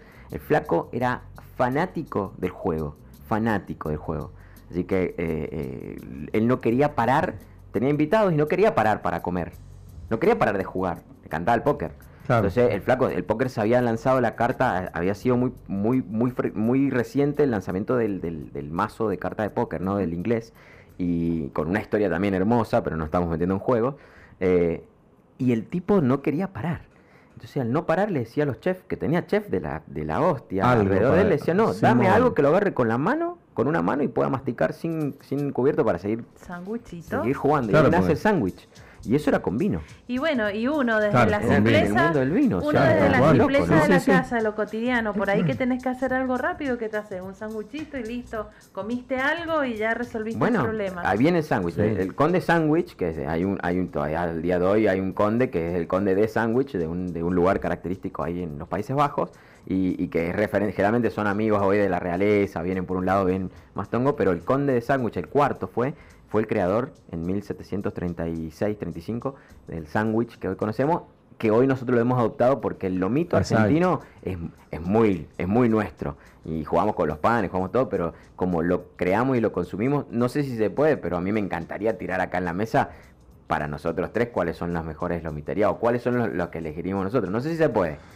Pensémoslo. Estoy, no, que estoy pensando cuáles son mis tres. no sé si tengo, yo tengo un mensaje mientras pensamos. Emilio dice: a mí el lomo que me gusta es en pan casero, aceite de oliva y jamón crudo con carne de vacunas. Ah, mira, esa es una muy buena combinación. Ahí, entró, ahí entraste con otra combinación donde tenemos otros vinos para jugar con eso, bien más cárnico, un ciraba muy bien con esa con ese jamón crudo, bien un, un, jugando un poquito, un petit verdad también le va a jugar bastante bien ese lomo. bien, fíjate que también nos está dando opciones para decir, en mi mente empiezan a venir un par de vinos. Claro. Bueno, tiene algún lomito preferido? El yo tengo lugares, yo tengo ah. gente, yo es más, me, me contacta gente, me dice, voy a Mendoza, mira, que hay un día que quiero comerme las bodegas, que ya no está tradicional como antes, pero hay gente que todavía viene con esa hambre de, consumir bodegas, ¿no? Bueno, esto, no vamos a cenar, no vamos a almorzar, perdón, en cena de pasos porque te perdés toda la posibilidad de, conocer más bodegas. Así que en el medio, generalmente cuando van por la zona de Luján, los mando a un lomito en Luján, que es tremendo. Hay dos lugares, pero hay uno que es tremendo y que tienen una salsa, que son con condimento, pero una salsa especial que, es riquísima, y los mando ahí y jamás, hay mucha gente es más, después de haber ido a comer a restaurantes con paso y todo, dice, no, el, día del, el día del lomito fue mágico, mágico, me dicen. no, pero que aparte lo que decimos nosotros, el, el lomito, nosotros le llamamos lomito y lo entendemos como sándwich, pero hay lugares que el lomito eh, eh, o el lomo es, la carne, es el pedazo, el, de carne sin, el plato, digamos. Pero para nosotros el lomito, que decimos lomito, a veces son tremendos sándwiches. Sándwich de, lomo. Que también puede ser de entraña, que ahora me junto esta noche a comer de entraña, después del... Che, yo me parece que esta noche vamos a hacer unos... ya me dio ganas, ya me dio ganas. Y sí, sí, venga, venga, venga. Sí, por favor, por favor, aceite El pan lo tenemos, lo auspicia, bueno, no, no sé si... No sé, no sé. Hay que, yo no sé si, si, está escuchando, si está escuchando, que vaya separando los árabes. Eh, decía que... Puede ser un lomo al plato también hay mucha gente que no, no, sí, pero para mí no, es lo mito. Eso, no, eso para mí no es lo mito. Hay un lugar, hay un lugar que vamos eh, habitualmente y el lomo al plato es exquisito. Bueno, pero, eso, pero eso es bife al plato. Aristide, casi Aristide. Ah, ahí a la vueltita, el clásico, ese tradicional, no, pero ese lugar ahí clásico, vuelta de Aristide, ahí en la plazoleta. ¿Te pone el pan? No, es al plato. No, pero a ver, por ejemplo, ¿qué opina la gente? Yo digo nuestro amigo Claudio, nuestro amigo Claudio, nuestro amigo Claudio. no, hace unos digo, no digo que sea, no digo que sea tremendo, pero para mí no es lo mismo. No, no, es lo mismo. Ahora, el sanguchito ahí. Sí, sí, ahora, ahora, después podemos entrar en el tema de los sándwiches. Este que hablamos recién, que hacías mención porque nos, nos entraba en ritmo eh, Emilio. El sándwich de jamón crudo. Eh, es muy rico, con aceite de oliva, pero en tanto y en cuanto, sí, se esté proporcionado. Claro. A veces te compras esos jamón, esos sándwiches con una fetita así, son cuatro kilos de pan no, no, no, y, aceite este, rancio. Este que dice Emilio es con carne también. Sí, no, no, es carne con carne. claro, y hay algunos que vienen también con panceta, que son muy ricos. Sí, bueno, no. Y ahí ya nos vamos a... Para mí, para mí hay, hay lugares, bien, eh, y lugares, obviamente en Tunuyán hay un lugar muy característico que la gente lo conoce, hay gente que, está a favor, gente que está en contra, porque es más simple de lo normal, del que conocemos, pero bueno, eh, ahí viene su base y su secreto sobre la salsita. Eh, en vez de usar tomate, usan la salsa de tomate con este aceite de oliva, con todo lo que usan. Y tienen, mi mamá hace 30 y, no, 40 años trabajó cuando era, estaba en el medio de la ruta y eso era un, era un food truck. Aunque en ese ah. momento no se decía food truck. Sí, sí, un carrito. Un caravan, un carrito. Bueno, así, así nació Yacé. Yo conocí, yo me quedaba, mis niñeces, yo me quedaba en esa casa. Era mi tía la dueña, ya sé. Y yo veía, tenían una máquina especial que habían traído de afuera, que tenía un montón de pinches, tipo clavos, y por ahí pasaban la carne. Ah. La pasaban de tres a cuatro veces. Entonces la carne quedaba dosificada de una manera, por eso era tan rico, y bueno, más allá del pan y la salsita, eh, bueno, pero qué importante es el tema de la carne, porque usted cuando vos comes esos lomos donde la carne está dura, que entras con el... Y, empezás, bueno, yo que hago desastre que te contaba recién, ¿sabes lo que es eso? No, no, no, necesito claro, un cubículo cerrado, ahí donde se bota el cuarto oscuro para comer. Bueno, yo después, en, en, perdón, en la calle Sarmiento en Luján tengo mi lugar predilecto, cada tanto voy ahí, caigo y me parecen excepcionales, me parecen muy ricos, y si no vivís en Mendoza tendrías que ir a conocerlos. Y bueno, luego el clásico de las eras, lo tenemos todo muy presente. Sí, sí. clásico de las eras y hay un clásico en el este también, que para mí son lugares como icónicos de, lomitos. Bien, bien, bien. Bueno, después vamos a pasar el dato y lo vamos a tener para nosotros, obviamente. No lo vamos a pasar eh, porque somos egoístas aquí. Eh, ¿Sabés cuál me acuerdo yo cuando era chico? Vos no te vas a acordar porque somos joven. El lomo loco. El lomo loco, allá en la Panamericana. que son? Nosotros somos de la misma, somos de la misma generación, Luis. Más o menos la misma edad, yo creo. el lomo loco, somos de los 70, 80 nosotros. Mi viejo nos llevaban a comer ahí. Acá no hay noventosos. Yo me acuerdo que mi viejo nos llevaban a comer ahí como un, no sé, como una vez al mes o dos veces, o una vez al mes por lo menos, pero era como como un festejo, ah, como un, lugar y los lomos, yo no me acuerdo mucho, pero sé que pasó momentos hermosos ahí. Por ahí vamos a uno que ya también está cerrado ahí en Costanera, Carlet. Mm. Carlet de Costanera, sí, también.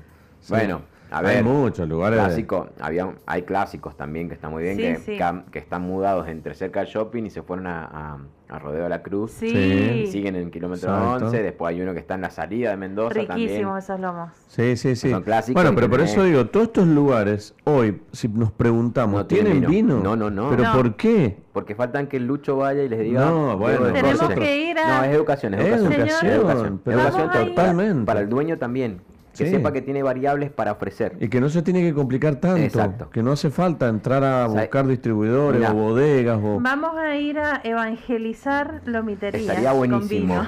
Yo me, me, me, uno al grupo y quien quiera unirse, levante, levante mano ahí. A la misión. ¿Qué me pasó a mí la última vez que fui a, una, a un lomito que abrió cerca de mi casa, que es muy rico, está muy bien, van a seguir creciendo seguramente? Me dijo, no, que voy a meter vino, que voy a poner, pero claro, su mente de meter vino era armar cava, eh, eh, enfriarlo, eh, no sabía cuántos, qué vino, se mareaba. Sí, sí, sí. es una logística diferente a la cerveza, pero no tanto tampoco. Pero se le, sí, pero se le, se le, complica. Su, su, mente decía, quiero abrir. O sea, y estoy con el vino y quiero abrir. Yo el lomo ya lo tengo, la cerveza ya la tengo y la gaseosa ya la tengo. El, el, el vino me complica. Bueno, ¿y de quién es la culpa ahí? Porque... De las bodegas. A ver, del distribuidor, del vendedor, no es culpa. Digo, sí, me refiero a por qué la gente tiene miedo o no se anima a incorporar un par de bodegas. Eh, a ver, que dé el negocio nomás, sin entender que tenés que tener un rosado de Malbec tipo Provence. Vamos al revés, vamos al revés. El aceite de oliva va del macro al micro y para meterte en el mundo del aceite de oliva tenés que, desde el paraguas general, tenés que ir hacia adentro. El vino sin querer lo hemos llevado del micro al macro. Sí, obvio. Y en el micro todo el mundo se siente que no sabe, se siente con miedo, se siente como que esto no es para mí. O sea, porque todo el mundo nos ve con copas, o todo el mundo ve el mundo del vino con copas, con elegancia, con un servicio, con etiqueta, con... Entonces, eso no, no, está, no, ayuda, no ayuda, no ayuda, no está hablando de una pizza. En cambio, cuando lo descontracturemos, más allá de, bueno, hacemos referencia, no es política, pero Menem que, que el gran Pixel Champagne, ¿no? Sí, pero, claro. pero fíjense. Generó ese mensaje vivimos, todavía lo tenemos en un país, de, en un país de, que en algún momento alguien comía pizza con champán y que decían, esto, es, lujo puro. Esto es lujo puro. Exacto. Pizza con champán y es lujo puro. Entonces, de esa vertiente del argentinismo que tenemos y quizá, bueno, en el interior del país que lo vimos de una manera y en Buenos Aires se vio otra por la popularidad, la cantidad de gente que hay, obviamente, esto siempre va a ser así. Hay que empezar a encontrar el punto medio. Yo creo que un gran, un gran equipo como Luchos y María Elena yendo y siendo descorche y el lomito, el, dueño del lugar va a decir, esto está bueno. Sí, sí, sí. Bueno, hacemos nuestro aporte o poco, obviamente vamos aportando y la idea es que en esta deliciosa gastronomía como son los sándwiches, los lomitos que nos gustan tanto, también el vino forme parte y sea partícipe de la mesa de esta excelente y tan deliciosa opción. Tengo aquí un saludito, nos dice, gran, gran programa Luis, beso para María Elena y abrazo para Matt, que lo conocí en Taninos, nos manda Julio Luján desde Córdoba. Ah, nos está escuchando Julio. Eh, Julio, sí. Y, un saludo grande para el que nos escucha. Y acá me llega un mensaje eh, interno que está todo listo para los lomitos. Vamos, el llamado telefónico fue respondido. El ring ring. Sí, sí, sí, también. fue respondido. Sí, sí, la verdad. Bueno, ya, tenemos, ya tenemos una rica cena, ahora hay que pensar el vino, pero bueno, de todos modos eso es tarea un poco más sencilla. Va a sobrar uno, pero no todo lo que no, trajimos, no, va a sobrar uno. No, no, no sobra. Eh, ¿Tenés algún mensajito, Mari, algo eh, para que así nos vamos a pausa? saludar a Fran Mon, a Carolina, que nos están escuchando. Bueno, un saludo grande a todos. Aquí tengo más saluditos que enseguida nomás, pero quiero ya meterme en el próximo bloque con esto que Matt nos ha traído, porque al final hemos hablado de tantas cosas y va a quedar. Tenemos que hablar de tiempo, Queda tiempo, por eso vamos a hacer que, que, esto me interesa, porque está buenísimo para que podamos sugerir. Así que hacemos una pequeña pausa aquí en Sobre Gustos No hay nada escrito y ya volvemos. Último bloque aquí en Sobre Gustos No hay nada escrito. Nosotros charlando, charlando, tomando. Como último bloque. Eh, último bloque, y así se vuela y queda poco. Qué fluidez. ¿Cuántos este temas hemos tirado, no? Hemos tirado. No, tips, y aparte creo que, claro, ustedes del otro lado, ustedes la están pasando bien. Sí, vos sabés que acá llega gente, llega mensaje, perdón, de gente que está aprendiendo, nos dice muy contentos, muy alegres de escucharlos. Qué lindo. Y la verdad que en ese sentido está bueno porque es la idea un sábado al mediodía, por ahí gente que ya está preparando el almuerzo, ya está comiendo y podemos ser la compañía hasta las 2 de la tarde. Eh, aquí estamos, pero y si no sabían descorchar un vino, es el momento para hablar no, bueno, sí, eh, para que se lo descorchen. 2 menos 20 es una linda hora también. Para... Pero si no lo hicieron, ya es momento. los, tentamos con lo que probamos nosotros hoy, ¿no? Sí, sí. Yo, yo normalmente a esta hora estoy tomando vino eh, previo a una linda y rica comida y después una hermosa siesta. Sí, la siesta mendocina es otra de las cosas así como el lomo completo que no se discute ni se negocia. Bien. me cuesta, a mí me cuesta yo soy muy inquieto, me cuesta dormir, me cuesta mucho acostarme. Ojo, con los niños fue diferente, pues me empecé a acostar a dormir siesta para disfrutarlos, pues nosotros, cuestión interna de cada familia, nosotros no dormimos con los chicos nunca. Entonces nuestro momento de poder compartir con los niños son las siestas. Entonces, bueno, nada, eh, eh, aplicar la siesta por los niños, más que porque yo tenga deseo de siesta, pero... No, lo lindo de ser padre es que puedes obligar a tu hijo a que duerman siesta. Ah, eso, eso, eso hice yo. Mantellinis Boy son todos siesteros. Sí, son todos siesteros, por lo menos en casa. Inducidos, inducidos. Sí, obviamente, sí, pero ahora la disfrutan, así que eso está bueno.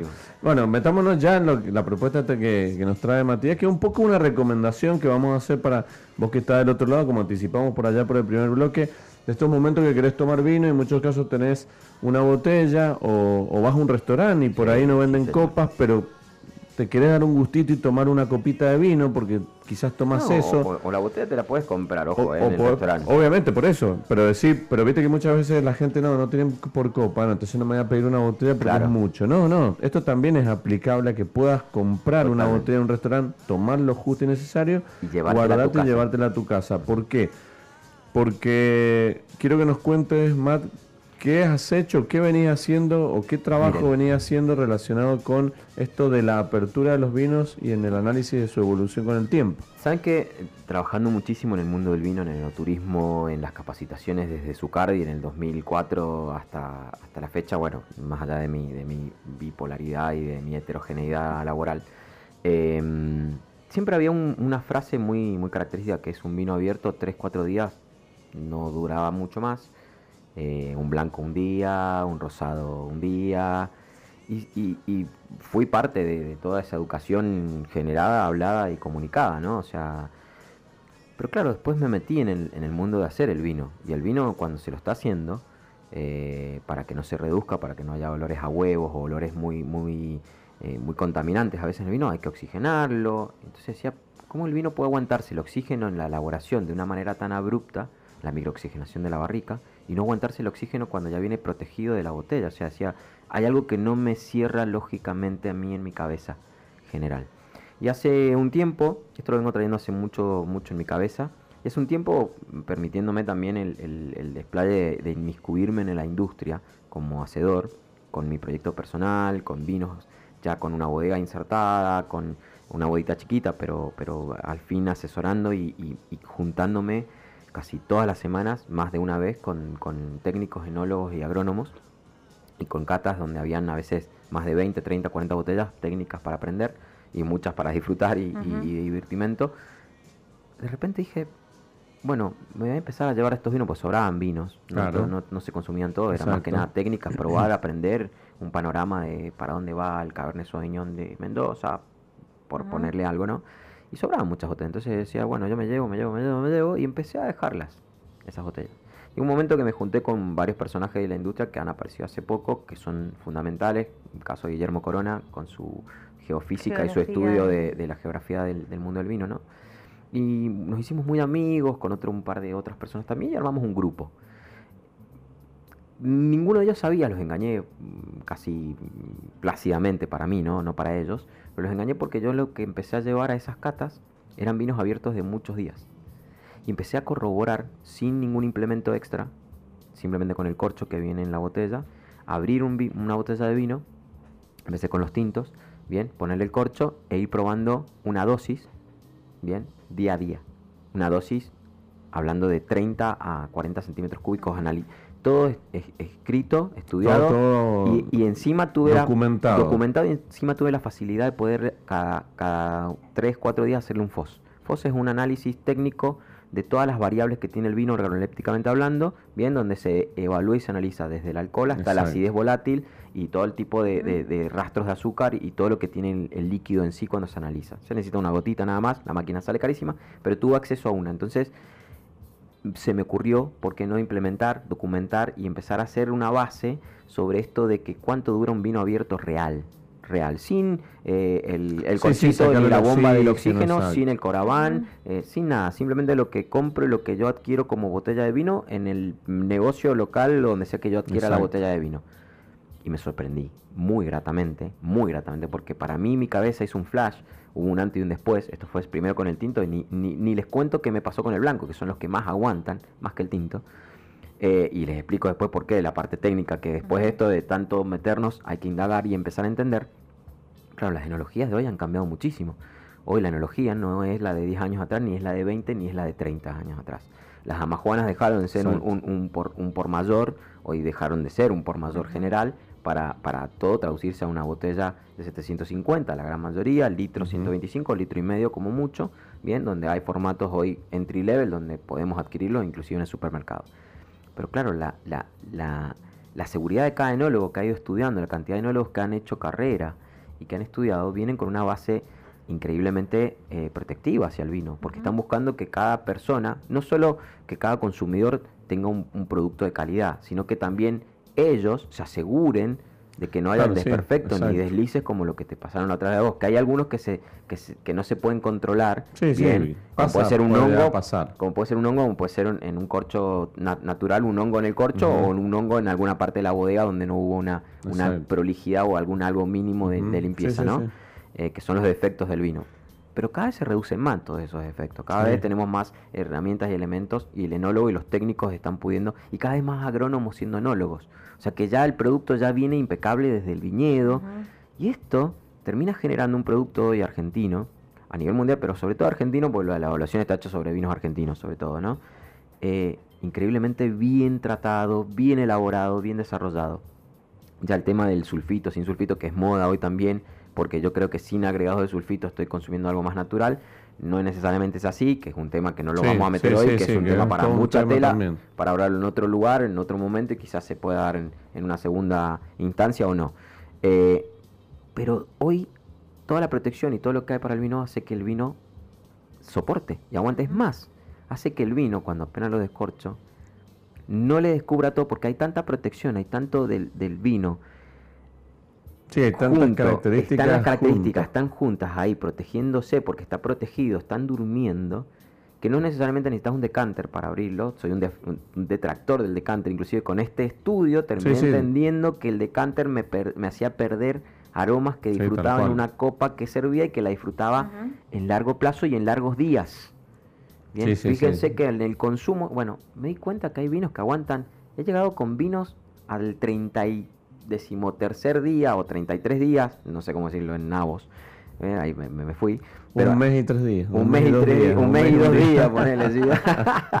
al, al, lo quiero buscar en mi mente, no puedo. Bueno, llegué a 33 días un vino, organolépticamente estable, y no lo pude seguir evaluando porque se me acabó. Claro. Sí, sí, sí, sí. Y dije, wow, dije, o sea, a ver, wow de verdad, porque yo consumo solo en casa. ¿Y cuántas veces me frené de abrir una botella por no querer derrochar? Bueno, que eso es un, es un viejo mito o un viejo concepto que en muchos casos ¿eh? está todavía incorporado, porque, porque hay mucha gente que lo sigue pensando. y la gente te dice, no, yo no voy a abrir un vino o no voy a comprar un vino en un restaurante porque lo que me sobra ya se pierde. No, aparte, ¿cómo voy a pedirle al restaurante aparte de llevarlo? Porque se, se va a perder, mañana no quiero tomar vino, mañana tengo trabajo todo el día. Sí, no importa, bueno, puedes tomar el martes a la noche o el lunes a dónde me llevó esto a mí. Hoy traje a, ciencia cierta en un programa que yo tengo en Instagram, abrimos hace, este viernes no, hace dos viernes atrás, abrimos blend de blancas y abrí este tiara, que ya lo había abierto hacía un día atrás. Y este blend de blanca que hoy les, traje a ustedes para probarlo, está impecable. Está tremendo. impecable. Y solo estuvo con el corcho un blanco, bien, estamos hablando de un, de un Riesling 50 Riesling, 40 Alvareño, 10 Sabañín. Pero todo el corte está hecho en el viñedo. Este vino no tiene elaboración por separada, sino que se, se fermenta, se cofermenta todo junto, se toma todo junto. Rápidamente la cofermentación es eso, se hace el corte en el viñedo de un personaje para mí que es un alquimista de las plantas, como es Alberto Arizu, en una bodega muy particular que es Viñalicia y muy difícil de encontrar las botellas, pero que yo soy embajador de marca y tengo acceso a ellas. Pero claro, fíjense lo que aguantó un blanco sin madera solo con crianza en lías o en las mismas levaduras muertas en tanque de acero inoxidable. 15 días. 2018, claro, un montón de tiempo. Estaba impecable. estaba impecable. Sí, no, no, no había ninguna muestra de evolución agresiva, no, había evolución de vinagre, para que la gente lo entienda. De... Cuando hablamos, al principio el albariño se sentía ese, ese sobremaduración que entra sobremadurado, pero después cuando se, se asentó en la copa el vino nuevamente, cinco minutos después, empezó a tirar aromas eh, característicos elegantes de un vino blanco. Sí, sí, sí, mucha fruta blanca, eh, alguna flor, ahí alguna frescura que todavía quedaba dando vuelta, muy sutil, pero es cierto que eh, no, no, no, perfecto. no. A ver, ¿y estos vinos cuando vos los abrís y los vas dejando en el tiempo, los tenés en algún lugar fresco o vas solamente a la heladera? A la heladera. Bueno, ese es el consejo que. Que, que, mi señora me, mata porque tengo. Sí, porque tenés una heladera de vino. no, hoy traje dos y hay diez en la heladera de comida. O sea que mi señora. Porque tengo otra heladera de vinos, pero no, lo dejo en la heladera en la de comida, sí, en la de la. En la, tradicional, en la de casa. Tengo diez botellas todavía que me están esperando abiertas en diferentes lapsus de tiempo en este tiempo atrás. ¿Qué empecé a hacer? Me fui al otro extremo yo todos los lunes me descorcho, yo generalmente ando con 6, 7 botellas abiertas, porque después la semana me dio una, una versatilidad de poder disfrutar de 6 o 7 vinos distintos, de comidas diferentes, y, y descubrir... Y en estadios distintos y en estadios distintos del vino, que encima aparte me, me siguen no me desespero por probarlo todo, satisfacción todo el tiempo. satisfacen todo el tiempo. Sí, sí, sí, sí Desapegar, desaprender para volver a disfrutar. Tal cual. Pero en el volver a disfrutar me permite económicamente, bien, con el vino, estar más eh, adepto a mi, a mi billetera bien, porque fíjense, abro y, lo consumo hasta que se, hasta que, hasta que lo termine de consumir, sin apresurarme en el tiempo, sin metérmelo por antonomasia en, mi garganta porque se me va a ir de las bueno, manos. Bueno, eso, eso es un, una aclaración que voy a hacer que está buena y, que también, como muchas veces comentamos acá, ayuda a muchos de nosotros, consumidores, a esto de no apurarse a tomar un vino por creer que se va a arruinar o se va a echar a perder o se va eh, a convertir en vinagre y hay que tirarlo. Entonces, con esto lo que nos dice Matías es que, de alguna manera, eh, fomenta y ayuda a que vos también económicamente te compres por ahí en un restaurante, te conviene comprarte un vino, una botella en vez de una copa, la porque copa. La, copa lamentablemente... Claro, dos copas hacen la botella eh, generalmente. Claro, sí, sí, sí, que en el costo no conviene muchas veces la copa, entonces si te compras una botella, pero vos sabés que esa botella hoy sábado la tomás un poquito en el restaurante, dejaste media botella, mañana domingo, no sé, te juntaste en hotel, no te la pudiste tomar, la guardaste en la era, el lunes a la noche, o sea, trabajaste mucho, no, pero el martes justo tenés una pastita, algo para... Ah, mira, me quedó el vino del sábado, lo abrís y créeme que vas a encontrar hasta que el vino sabe tan distinto que por ahí te gusta hasta más. Hasta más. Sí. Vos fíjense ustedes, ustedes les pasó ahora, perdón María, y te dejo, eh, les traje hasta un, bueno, traje otro vino que es un pomerol, obviamente esto es gracias a estas juntadas técnicas que tenemos, Traje un francés, un vino francés del 2005, también abierto hace siete días y estaba impecable. Y estamos hablando de un vino que ya tiene tiempo de longevidad. Ya es viejo, ya es viejo, es viejo, ya es 2005. 2005. O sea, ya es viejo. Pero bueno, eh, esto siempre tener en cuenta que hay que, recuerden esta frase, desaprender, desapegar para volver a probar. Eh, porque yo cuando apenas lo sirvo a la ladera, recuerden que va a venir más frío de lo tradicional si es tinto, recuerden que lo tengo que dejar respirar para que vuelva a abrir toda su Se vuelve a perder aroma y que se exprese, Exactamente. Al principio va a expresar. Y si el vino, por X cuantía, tuvo un exceso de alcohol, un exceso de sobremaduración, algo, se va a sentir ahí, pero no significa que no pueda ser tomable. Y es más, le va a dar aprendizaje para entender dónde hay vinificaciones más exactas y menos exactas. A mí me ha pasado sin hacer este análisis que hace Matt y que lo viene haciendo a lo largo de mucho tiempo, que por ahí decís, bueno, este vino lo voy a dejar para cocinar porque no me lo voy a tomar todo. Y el día que lo abro para cocinar, lo pruebo y digo, no, no voy a cocinar con este uno vino, para mí, me lo voy a tomar. Uno para mí, claro. Sí, tal cual, bueno. Pero y te sorprende. Por eso yo creo que a mucha gente le ha pasado esto inconscientemente en el, en el dejar un vino en la heladera o a veces te olvidaste. Me ha pasado a veces que abrí, te olvidaste un vino que está, y este cuando que hicimos que por ahí una degustación hoy con, con el año pasado, sobre todo más con la parte virtual, que teníamos que hacer degustaciones de cuatro o cinco vinos virtualmente, y bueno, abrías una copita para poder eh, evaluar o analizar ese vino, pero después te quedaba mm, más de la mitad abierto y, guardabas tres, cuatro botellas en la heladera. Pasaban tres, cuatro días, te olvidabas, te tomabas uno y, y ahí en ese en esa inconsciencia que uno va llevando en el día a día, te vas dando cuenta que los vinos saben diferente, pero que se te siguen generando satisfacción. o sea, no es que, no, ya pasó. Sigue siendo una bebida muy noble, muy bebible. Y, lo bueno de esto que rescato es que dura un montón, o sea, dura tiempo. Es sorprendente el tiempo que puede durar un vino abierto, solamente tapado con el corcho, a la heladera y que después se pueda seguir disfrutando. Yo sé que hay mucha gente quizás está escuchando y se está agarrando los pelos, inclusive gente de la industria, porque esto es un contra, contrapunto de lo que se viene diciendo hace mucho tiempo, o sea, sé que esto es, es disruptivo. Pero, a ver, si les suena a ustedes del otro lado, ¿no les suena más lógico lo que estamos hablando hoy? Y es más, intentar probar un vino, seguir probando un vino, no es más práctico y más dúctil para la billetera y para nosotros que, que preconceptuar de que ya está malo el vino y que lo tengo que usar solo para cocinar o tirarlo. Sí, sí. O sea, no le, no le quitemos la oportunidad a, un líquido tan noble y tan bonito como es el vino y a una enología que ha evolucionado y ha crecido y que me saco el sombrero con lo que hoy se está haciendo en Argentina. Siempre acá y uno eh, lo valora, desde nosotros lo valoramos, pero hay mucha gente por ahí que no lo conoce, que es la, gran materia prima de profesionales que tenemos acá eh, de hace muchos años, que son solicitados y requeridos también por otros, otras enologías del mundo, y que hoy la enología argentina y la agronomía está a un nivel de vanguardia y un nivel de eh, confiabilidad tremenda, por lo tanto nos permite hoy estar hablando de estos temas, que, repito, también viéndolos desde otro punto de vista,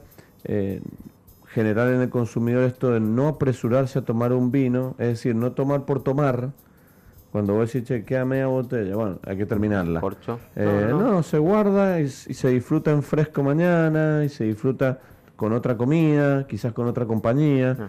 y de alguna manera seguís logrando el objetivo de poder disfrutar de cada vino. Súper interesante esto porque... Perdón, trajimos un tema de no, pero, pero esto lo puedes poner en, practicar en casa también. Hay gente que tiene dos o tres botellas. Para hacerlo en casa. Eh, porque no necesitamos nada jugar. Jueguen. Hace, hace una semana había un 4x2 con tarjetas en COSUT en la línea de los supermercados donde puedes usarse en COSUT Estás hablando del 50% de descuento. Había vinos que te salían 70 pesos la botella, 80 pesos la botella.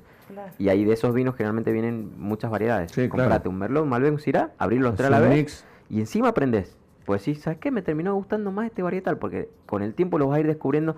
Esto es una, esto es una cita, esto es un, es un tema de, de, relación. Exacto. Claro, es una primer cita, la primera copa. Mañana te volviste a juntar o no, pasado te volviste a juntar, un llamado telefónico en el medio y te vas conociendo con ese varietal, con esa bodega, con esa analogía.